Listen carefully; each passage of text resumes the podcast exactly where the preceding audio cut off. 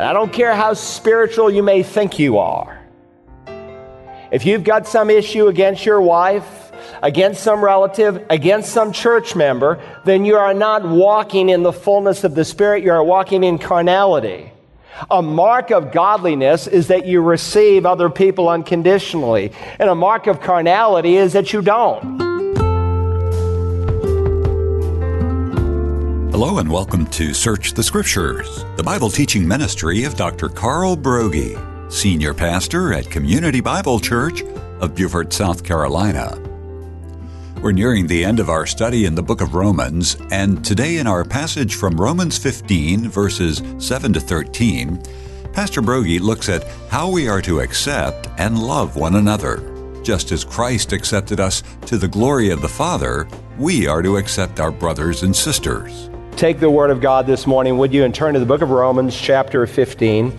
If you're joining us for the first time, we've been working our way through this letter for, well, almost three years now. And I know really of no other book in all the New Testament that's more exacting, more demanding, more intensive, and more challenging to your mind, heart, and soul than the epistle of Paul to the Romans. Now, some might say, well, what about the Revelation? At least for me, the Revelation is not as half as complicated as Romans. For me, Romans is one of the most mind stretching, life changing books in all of the Bible. So it's rightly been called the Mount Everest of the New Testament.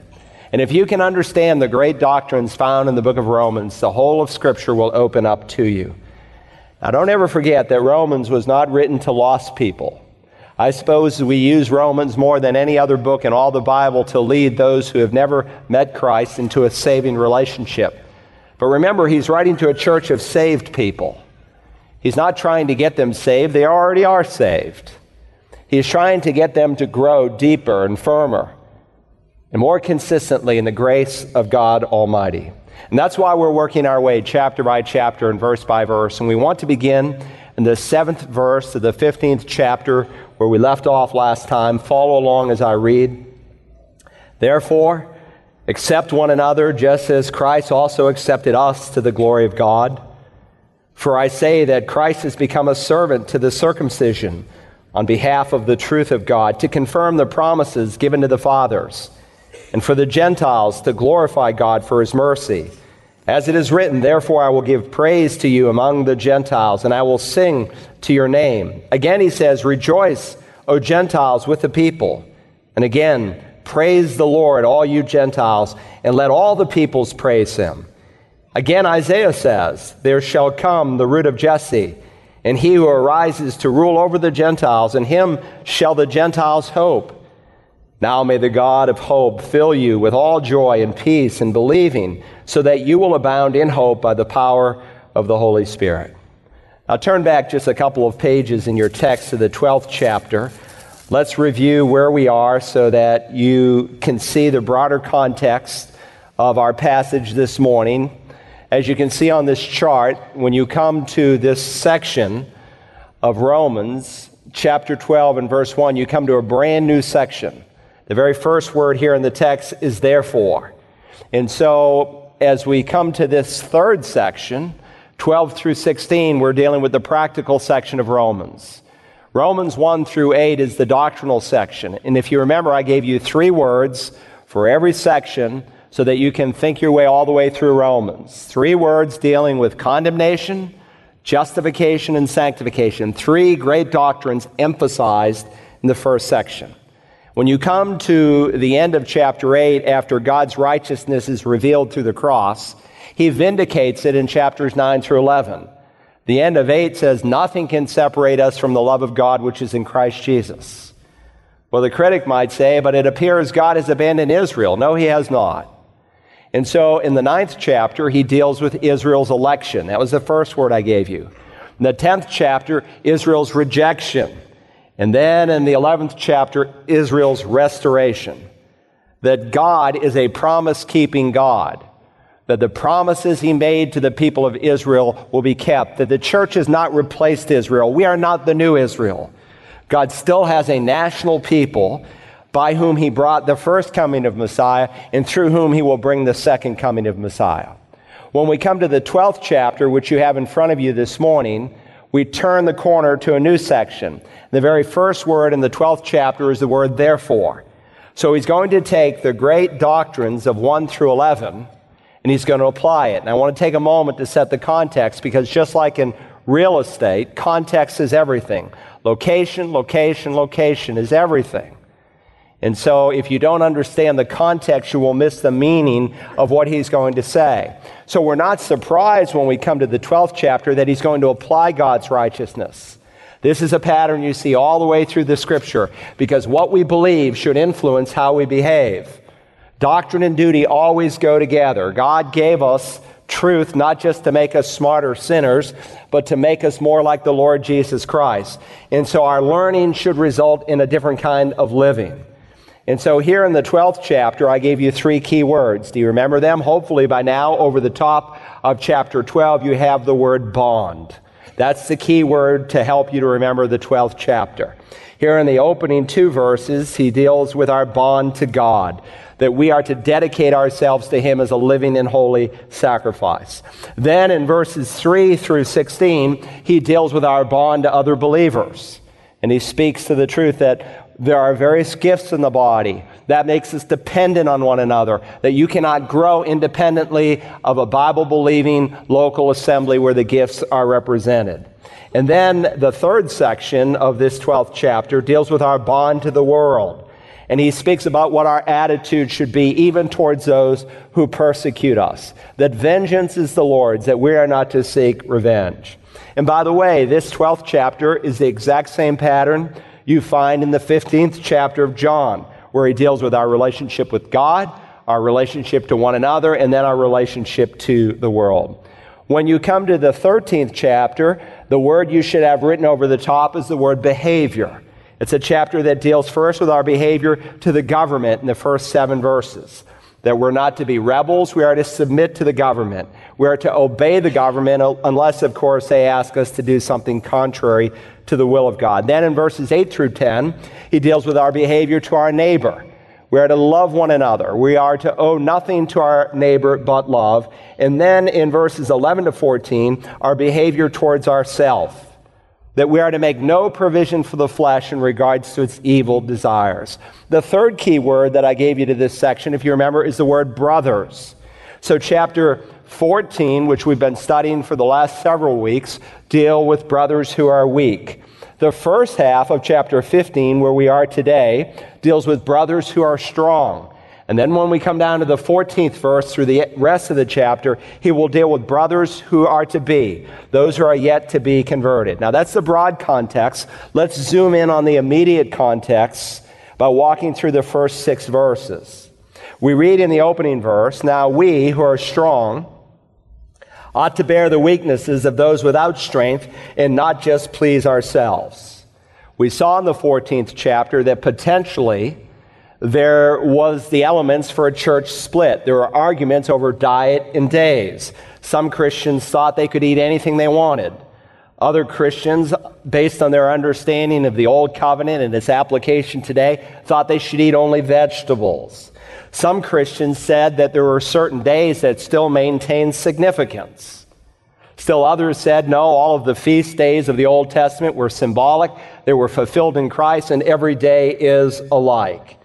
And even today, we have Christians who differ on non essential matters. And by non essential, I don't mean unimportant. Everything's important in your spiritual walk with God. But by non essential, I mean that these are not issues that sometimes we deal with today that are salvation issues. I'm not talking about things where God plainly says this is right or this is wrong. But there are some issues that God does not specifically address in the scripture. And so he doesn't give us a set of rules, he gives us principles by which we can make wise decisions and please the Lord in the process. So some Christians think that they should never go to a restaurant on Sunday. And their conscience does not give them the freedom to do that because they feel like they're making someone else work, and that's their conviction. Others say, I have no problem. Some Christians think you should never go to a movie. Other Christians think I can go to a movie as long as it fits within the parameters of Philippians 4a. Some Christians have a certain conviction as to how they should educate their children. Others have a different conviction. Some Christians say it's a sin to trick or treat on Halloween, and others would say it's a sin not to because you miss the opportunity to be all things to all men and to win some children to Christ. And so there are some peripheral matters that are not essential to salvation, and sometimes even the definition of peripheral, what is peripheral, is debated by Christians. Now remember, the problem here in the 14th chapter was not in the fact that there are differences between diets and days. The problem dealt with attitudes and actions. The so called strong Christians, who knew they were right theologically, were not building unity in the church. They tended to flaunt their freedom in front of their brothers such that their brothers would despise them. And the so called weaker Christians, immature, not in the sense that they were not just as godly as the stronger brothers. There's nothing in the text that indicates the weaker brothers were less godly. But they were weaker in certain areas of conscience. And when they saw some of their brothers in Christ exercising their freedom, they judged them, they criticized them, they despised them, and they too were not building unity but causing division. And so when people came to church, instead of leaving blessed and unified, they left angry and mad and divided towards one another. And so in the 19th verse of the 14th chapter, he says, Pursue the things which make for peace and for the building up of one another. And that admonition applies to everyone in the body of Christ. But again, these stronger brothers who are theologically correct were carnal in their exercise of that theology. And so in the opening verse of the 14th chapter, he says, Accept the one who is weak in faith, but not for the purpose of passing judgment on his opinions. But Paul's not done with the stronger brethren. He wants them to go further. And so the opening verse here in the 15th chapter, now we who are strong ought to bear the weaknesses of those without strength and not just please ourselves. And we saw that that word ought was also used in the opening chapter where Paul says, I am under obligation. I am a debtor to preach the gospel. Just as there's a certain oughtness, a rightness, a debt that we have, in releasing the good news to a lost world, there's an oughtness that we are to express in bearing one another's burdens. This is not a suggestion. This is a command that we are to bear the weaknesses of those who are without strength. What does that mean? To just put up with them? No, it doesn't mean simply to tolerate them, but to support them, to get underneath them. A wise, maturing Christian asks, How can I help my weaker brother along? And so Paul is saying to these believers, you have a responsibility. Look at verse 2. Each of us is to please his neighbor. That's real Christian liberty. Not doing whatever you want to do, but doing it in a way that like you ought to do it. That does not bring about division, but unity in the body of Christ. Each of us is to please his neighbor for his good, to his edification. God who examines our hearts. So when you come to church, you don't simply ask, What do I want? You ask, What do you want? I don't simply come to church saying, How can you serve me?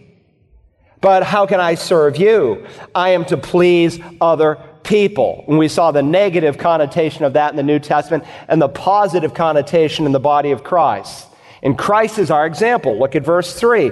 For even Christ did not please ourselves. Why should we seek to please our neighbor? Because the Lord Jesus is our example, and he did not seek to please himself. If anyone who ever walked on planet Earth could say, I'm going to do it my way, it was the Lord himself but the one who created the universe, the one who enjoyed the special fellowship within the Godhead and the splendor of glory, the one who left the worship of angels, came not to please himself, but to obey the Father that you and I might find salvation. And so Paul says, being found in appearance of a man, he humbled himself by becoming obedient, even to the point of death on a cross. And so, in writing us of Christ's example, he is reminding us when you have the slightest impulse, the slightest inclination to create some kind of division in a local assembly, don't forget the cross. Don't forget the Lord Jesus. And to substantiate the truth, if you remember, he quotes from Psalm 69. Psalm 69 is one of the great messianic psalms of the Old Testament. Line upon line upon line, God prophesies what the cross is going to accomplish and how it will unfold. Only God knows the future. And so God tells the future through these individuals, which again is one of the five proofs that God gives in the New Testament and in the whole of Scripture to show that He wrote this book. There's only one book that God wrote on planet Earth, and it is the Holy Bible. And one of the ways we know is that of fulfilled prophecy. No other book on the face of the earth can make that claim. For even Christ did not come to please himself, but as it is written, the reproaches of those who reproached you fell on me. The reproaches of those who reproached God the Father fell upon God the Son. Throughout his whole life, he experienced the reproach of men. And yet he never returned evil for evil. He never returned insult for insult, but he entrusted himself to the Father and he bore our sin in his body on the cross that we might find salvation. So, having just quoted from Psalm 69, a messianic psalm that would describe the fact that Messiah was not coming to please himself, but to please the Father that sinners might be redeemed, he then says in verse 4 for whatever was written in earlier times, and I hope over earlier times by now you've written the words Old Testament. All of the Old Testament is equally inspired. It is all profitable. For whatever was written in earlier times in the Old Testament was written for our instruction, so that through perseverance and the encouragement of the scriptures, we might have hope. He's just saying, listen, the instruction the application of the Old Testament does not exhaust itself with the Old Testament writers. That God was also writing for the church. God was also going to give for generations to come truth that they could apply. And if you want to learn how to persevere, to keep on going when the going gets tough, you study some of the Old Testament biographies. They were written so that we might have hope. Read Abraham, read Jacob. Read David, read of Moses, read of Sarah, read of Jeremiah. God will give you a sense of hope. Whatever was written was written for our instruction so that through perseverance and the encouragement of the scriptures we might have hope.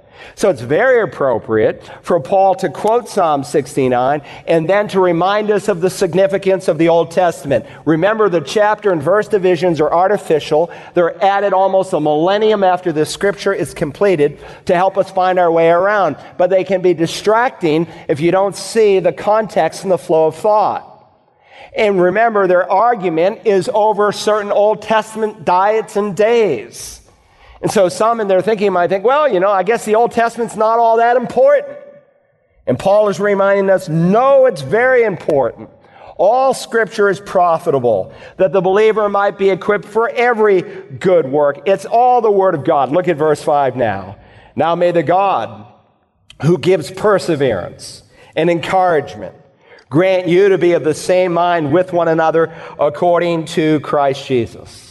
So he's saying, look, not only are you to embrace the scriptures, verses 3 and 4, we are to embrace the saints. That's verse 5. When you embrace the scriptures, you get hope. When you embrace the, the saints, you get harmony. There, there's, a, there's a sense of togetherness.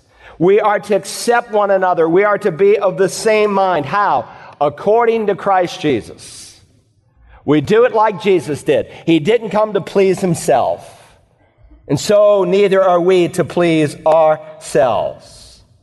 And so we are to be of the same mind. Why? Verse 6 so that, here's the reason so that, with one accord, you may with one voice glorify the God and Father of our Lord Jesus. If we are of the same mind, if there is unity in the church, then there's a togetherness such that with one voice, Literally, I suppose you could say in singing, but just in our dealing with one another, there's a unity. There's one voice that together we're not seeking self, we're seeking the glory of God Almighty. And then in summarizing the last two verses, he says in verse 7, where we left off, therefore, accept one another, just as God also accepted us to the glory of God. He's making a parallel, don't miss it between how God accepted us and how we are to accept one another. Please note, it doesn't say how God accepts us, That's true. And when you come into the body of Christ, you are loved with an everlasting love, and God will never abandon you or forsake you. But that's not what he's referring to here. I have the last two letters circled in my English text. As God has accepted us past tense, so receive or accept one another. And so he wants to remind us and to get us to meditate on and to think about how it is that God found us. That we weren't all that hot when God found us. That, they, that we were reprobate sinners. But God nonetheless loved us and sought us and saved us. And so Paul says, You want real unity in the church? Go back and remember how it is that God received you. And so you can see this morning the title of the sermon is Receiving Sinners.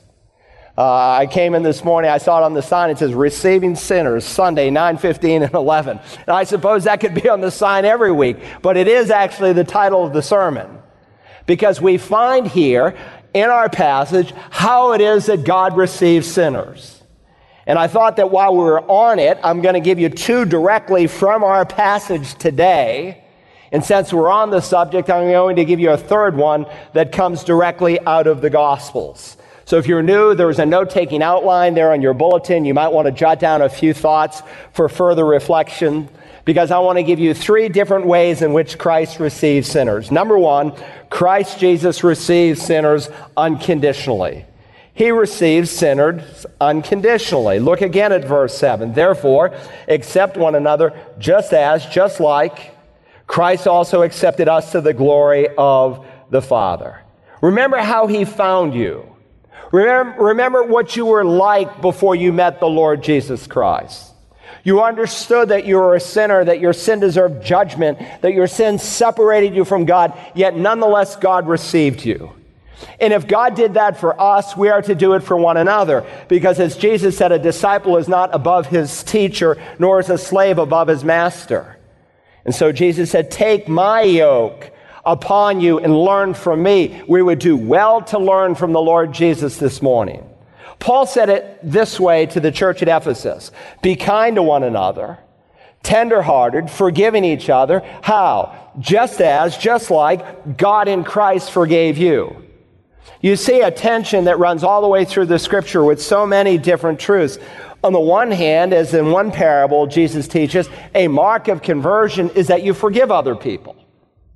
It's a genuine mark that you have met the Lord. On the other hand, God recognizes the possibility of a true Christian withhold forgiveness.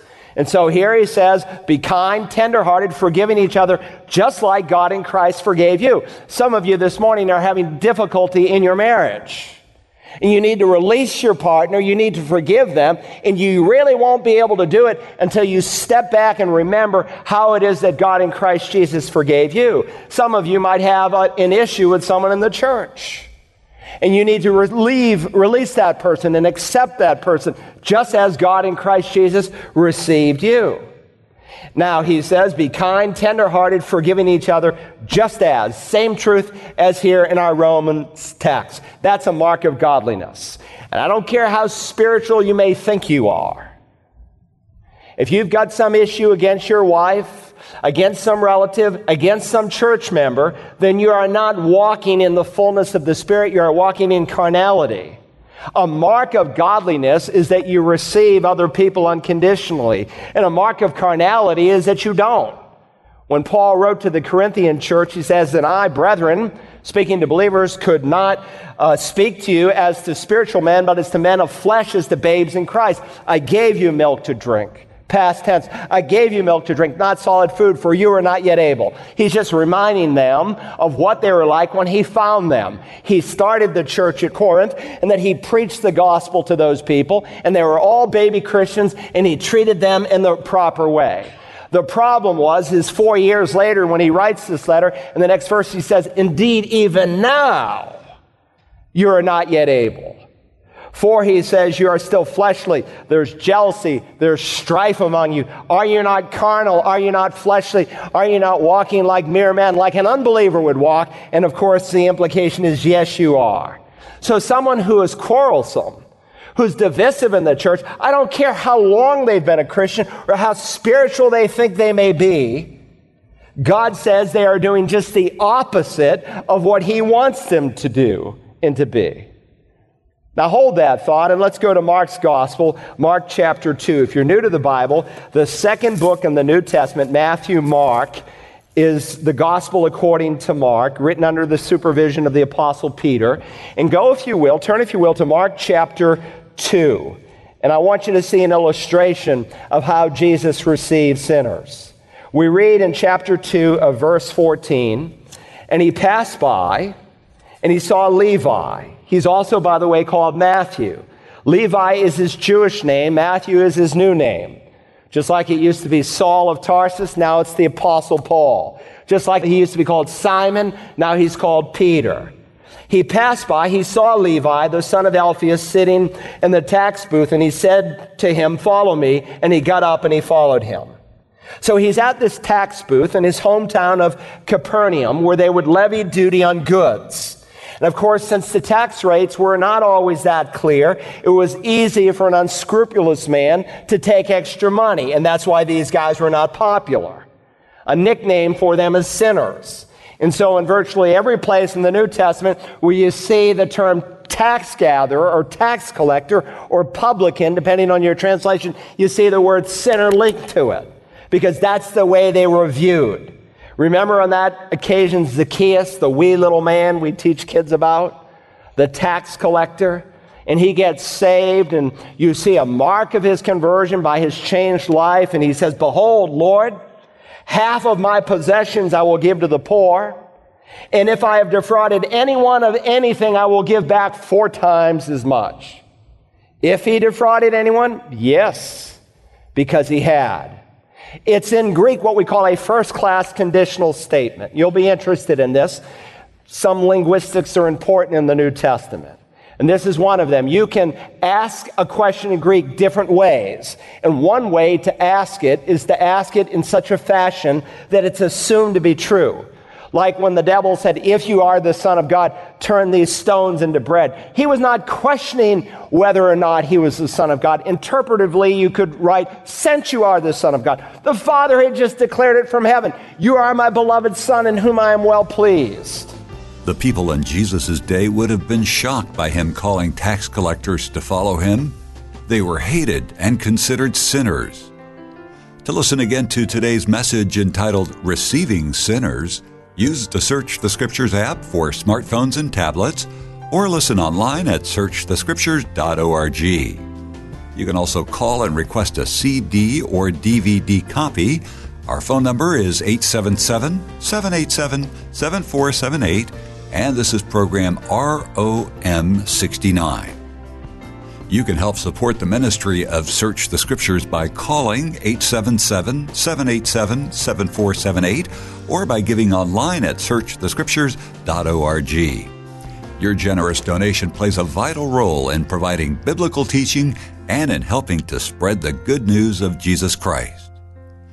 Tomorrow we continue our message, Receiving Sinners. Join us then as we search the Scriptures.